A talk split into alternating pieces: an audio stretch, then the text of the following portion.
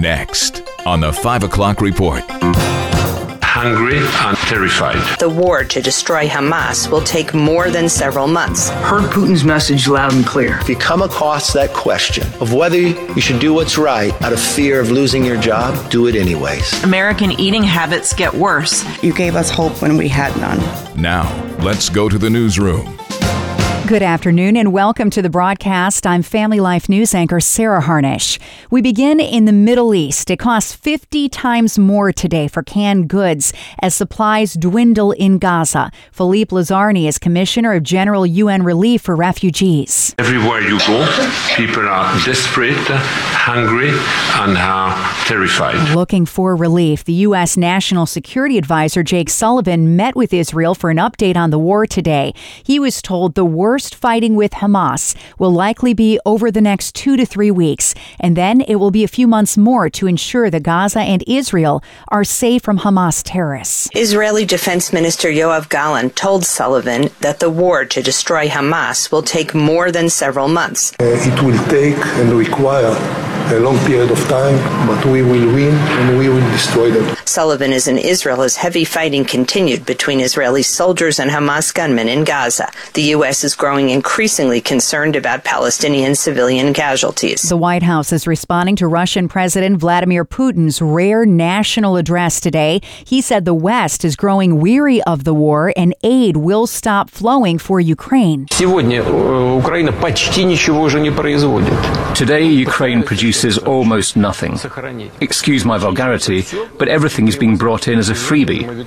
But those freebies could run out at some point and it seems that they are gradually running out. National Security Council's John Kirby said an aid package needs to be reached, if only because Russia is starting to view the United States as weak. But I sure hope that those House Republicans who have for months held hostage critical assistance to Ukraine heard Putin's message loud and clear. Republicans say they got the message from the White House. They want Joe Biden to explain why we're pumping millions of dollars into Ukraine as millions of immigrants pour across our southern border. Their message Homeland First. Congress was supposed to head home today, but they'll be back on Monday for more negotiations.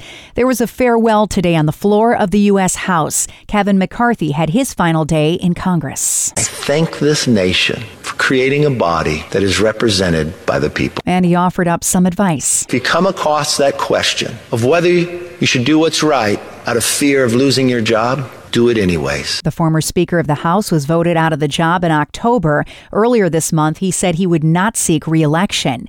Now to the impeachment process of President Joe Biden. Last night, Congress sanctioned an impeachment probe. The first witness being deposed is a former prosecutor who investigated Hunter Biden, the president's son. Here's correspondent Scott MacFarlane on Capitol Hill. The impeachment inquiry itself is an important procedural step, not just for its symbolism and the way it gives Republicans a chance to use the word impeachment and Biden in the same sentence, but because it provides a stronger foundation for the things they want to do to issue the subpoenas, to seek the interviews, to be investigators. It's more solid ground to proceed with a wider investigation. Maryland Democrat Jamie Raskin says this investigation is flimsy at best. The reason that mysteries are called whodunits is because they start with the crime and then you have to try to figure out who did it. But the Biden impeachment investigation is not a who done it, it's a what is it? After 11 months, nobody can tell you what Joe Biden's alleged crime is. George Washington University law professor Jonathan Turley says this The question we're really looking at going forward is what did the president know and what was his involvement? Democrats and the media now accept that this was a massive influence peddling operation. They're just arguing that the president really didn't know about it. Well, how do you know? I mean, that's the point of an inquiry. From impeachment to terror, Germany says it has foiled a suspected Hamas terror attack in Europe. This expert says Hamas is going global with its attacks. They've got fundraising networks all over the world, including right here in the United States. But when it comes to the actual attacks, typically they haven't had the capability or the intent to carry those out in foreign countries. So if Europe is now in the radar screen for Hamas, that's really troubling. Hamas is responsible for the October 7th attack in Israel. A new Gallup poll shows American adults are getting fatter and diabetes cases are up. Since the start of the pandemic, we've seen American eating habits get worse, with people eating fewer fruits and vegetables, although exercise habits seem to be about the same. And it was quite the find for one homeless shelter in Oregon a pair of rare gold covered Air Jordans made for film director Spike Lee were found in a donation bin. The shoes are now up for auction to raise money for that shelter. They're worth about $2.1 million. Still to come on the 5 o'clock report, six months late for work, Pennsylvania has a budget. Cuomo wanted in D.C. an unpaid medical debt will no longer appear on credit reports. We'll tell you where after weather with Kevin Williams. Here is your family life weather forecast. Skies will be partly cloudy on average. Low temperatures mid 20s to the middle 30s. For your Friday, fair amount of sunshine, mild, breezy, high temps approaching 50. Partly to mostly cloudy Saturday, still mild for the time of year. The high temperature Saturday in the 40s. We will watch a storm though that'll be taking shape along the eastern seaboard, threatening rain, wind, and maybe rain changing to snow across our region early next week. Thank you, Kevin. Checking the stories, making news where you live across New York and Pennsylvania.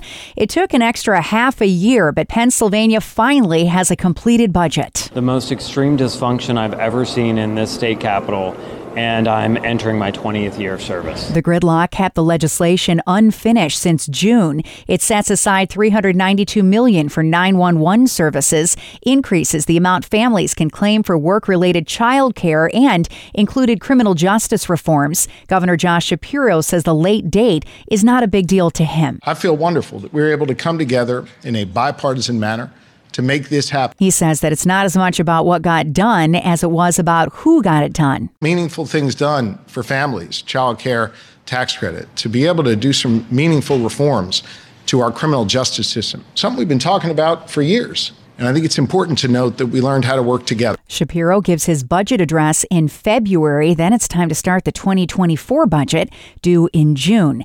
Meanwhile, the Pennsylvania House is gearing up for a long break. They're not scheduled to return to session in Harrisburg until after St. Patrick's Day. That's not until next March. The House leadership blames a leaky roof that needs to be fixed, but Michael Geer with the Pennsylvania Family Institute isn't buying it. There does appear to be more of a political agenda at play in keeping the lawmakers out until after that holiday with the green beer. It turns out that Democrats are losing their one vote majority, and so the Democrat leadership has decided no sessions for three months until that seat is filled.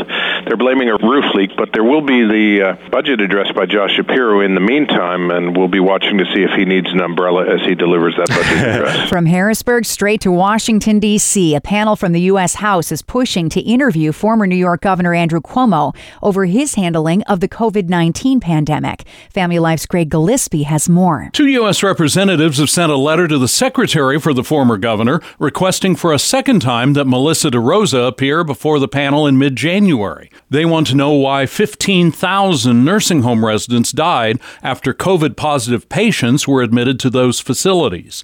The subcommittee is also seeking testimony from Dr. Howard Zucker, who is commissioner of the State Department of Health under Governor Cuomo and now works for the federal CDC. Cuomo's spokesperson calls it weaponizing people's pain for a political agenda. Greg Gillespie, Family Life News. We're learning more about the bill introduced by Democrats in Pennsylvania that would codify abortion rights into law. The House bill is modeled after Ohio's constitutional amendment that passed on Election Day last month. Alexis Sneller with the Pennsylvania Family Institute explains why this legislative effort is so dangerous. Not only would it overturn all the current protections that we have, even restrictions on late term abortions, but it would also prevent our ability in the future to continue to protect life. It's bad for women, it's bad for babies, it's bad for Pennsylvania. House Democrats also want to terminate the Abortion Control Act in Pennsylvania. Our Abortion Control Act in Pennsylvania allows abortion for pretty much any reason up to 24 weeks. They want to take that all the way up through and even past nine months. Northern Tier Republican Representative Clint Owlett. And that just it just blew us away as we started hearing just how extreme they are on this and really I think will open up people's eyes and actually might even turn people away from the direction direction that the Democrat Party is going right now. I hope so because of just how extreme it is. 30,000 abortions each year happen in the Keystone State. Unpaid medical debt will no longer appear on credit reports in New York State. Governor Hochul signed that bill yesterday. The law prohibits credit agencies from collecting information about your medical debt. It also bans hospitals from reporting such debt to credit agencies. New York is just the second state after Colorado to enact such a law. We are 11 days from Christmas, and millions of families will gather over the next two weeks. And for millions of those, family stresses may weigh down the holiday get togethers. We asked the director of counseling at Focus on the Family how people can set the stage to make family events more joyful and peaceful. Jeremy Keaton gave three preparation techniques. Let's listen in. The first is expectations. How do we set the right expectations? And the second is boundaries. I need to be in control of certain boundaries, places I will and won't go in conversation, how I will and won't participate in certain things that may be difficult. And then your self preparation. How do you gear up? How do you take care of yourself well? How do you focus on what's within your control, your self preparation for these events? Even the quote, perfect family is not perfect, right?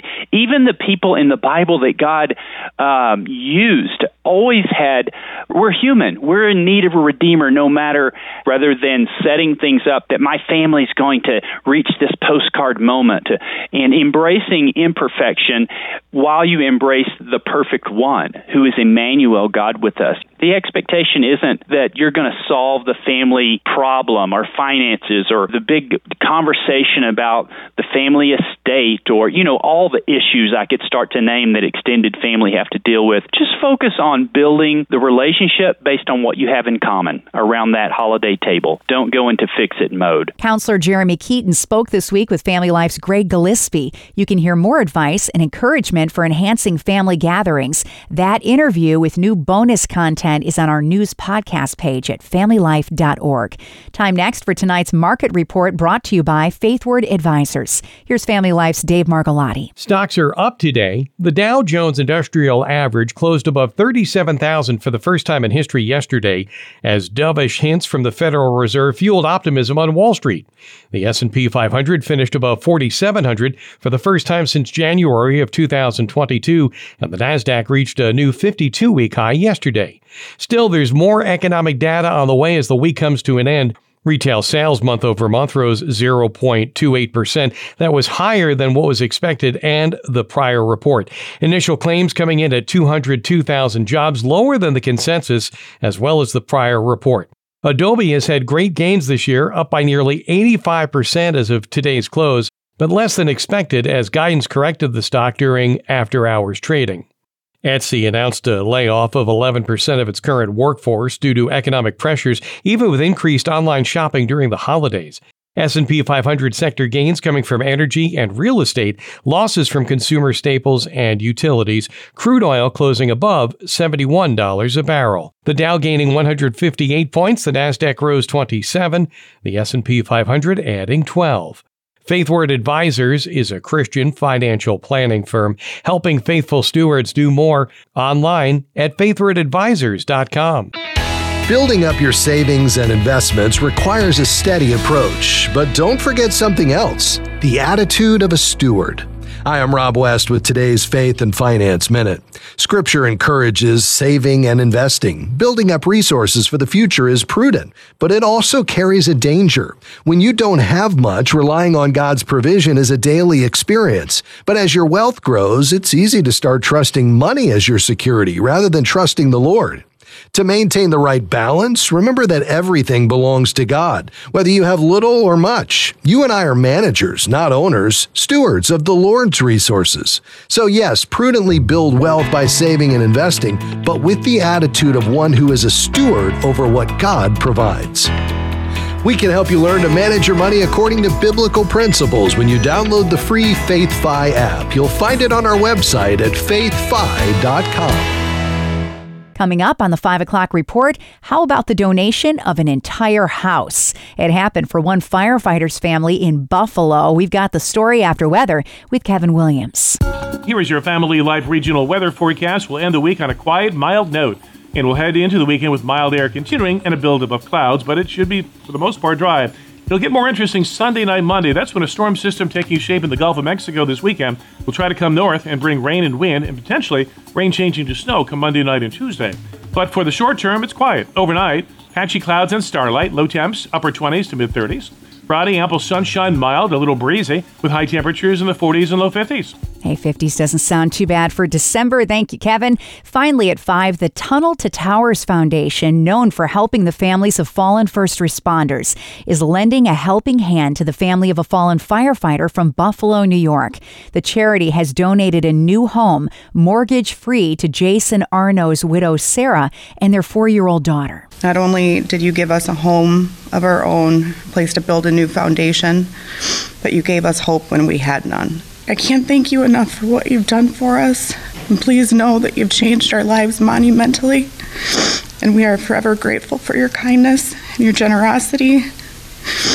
And to the entire Tunnel to Towers Foundation, from the bottom of my heart, thank you. 37 year old Jason Arno lost his life while battling a blaze on March 1st in the city. The city giving back. And that is the world that we live in for Thursday, the 14th of December. I'm Sarah Harnish, and this is the 5 o'clock report on family life.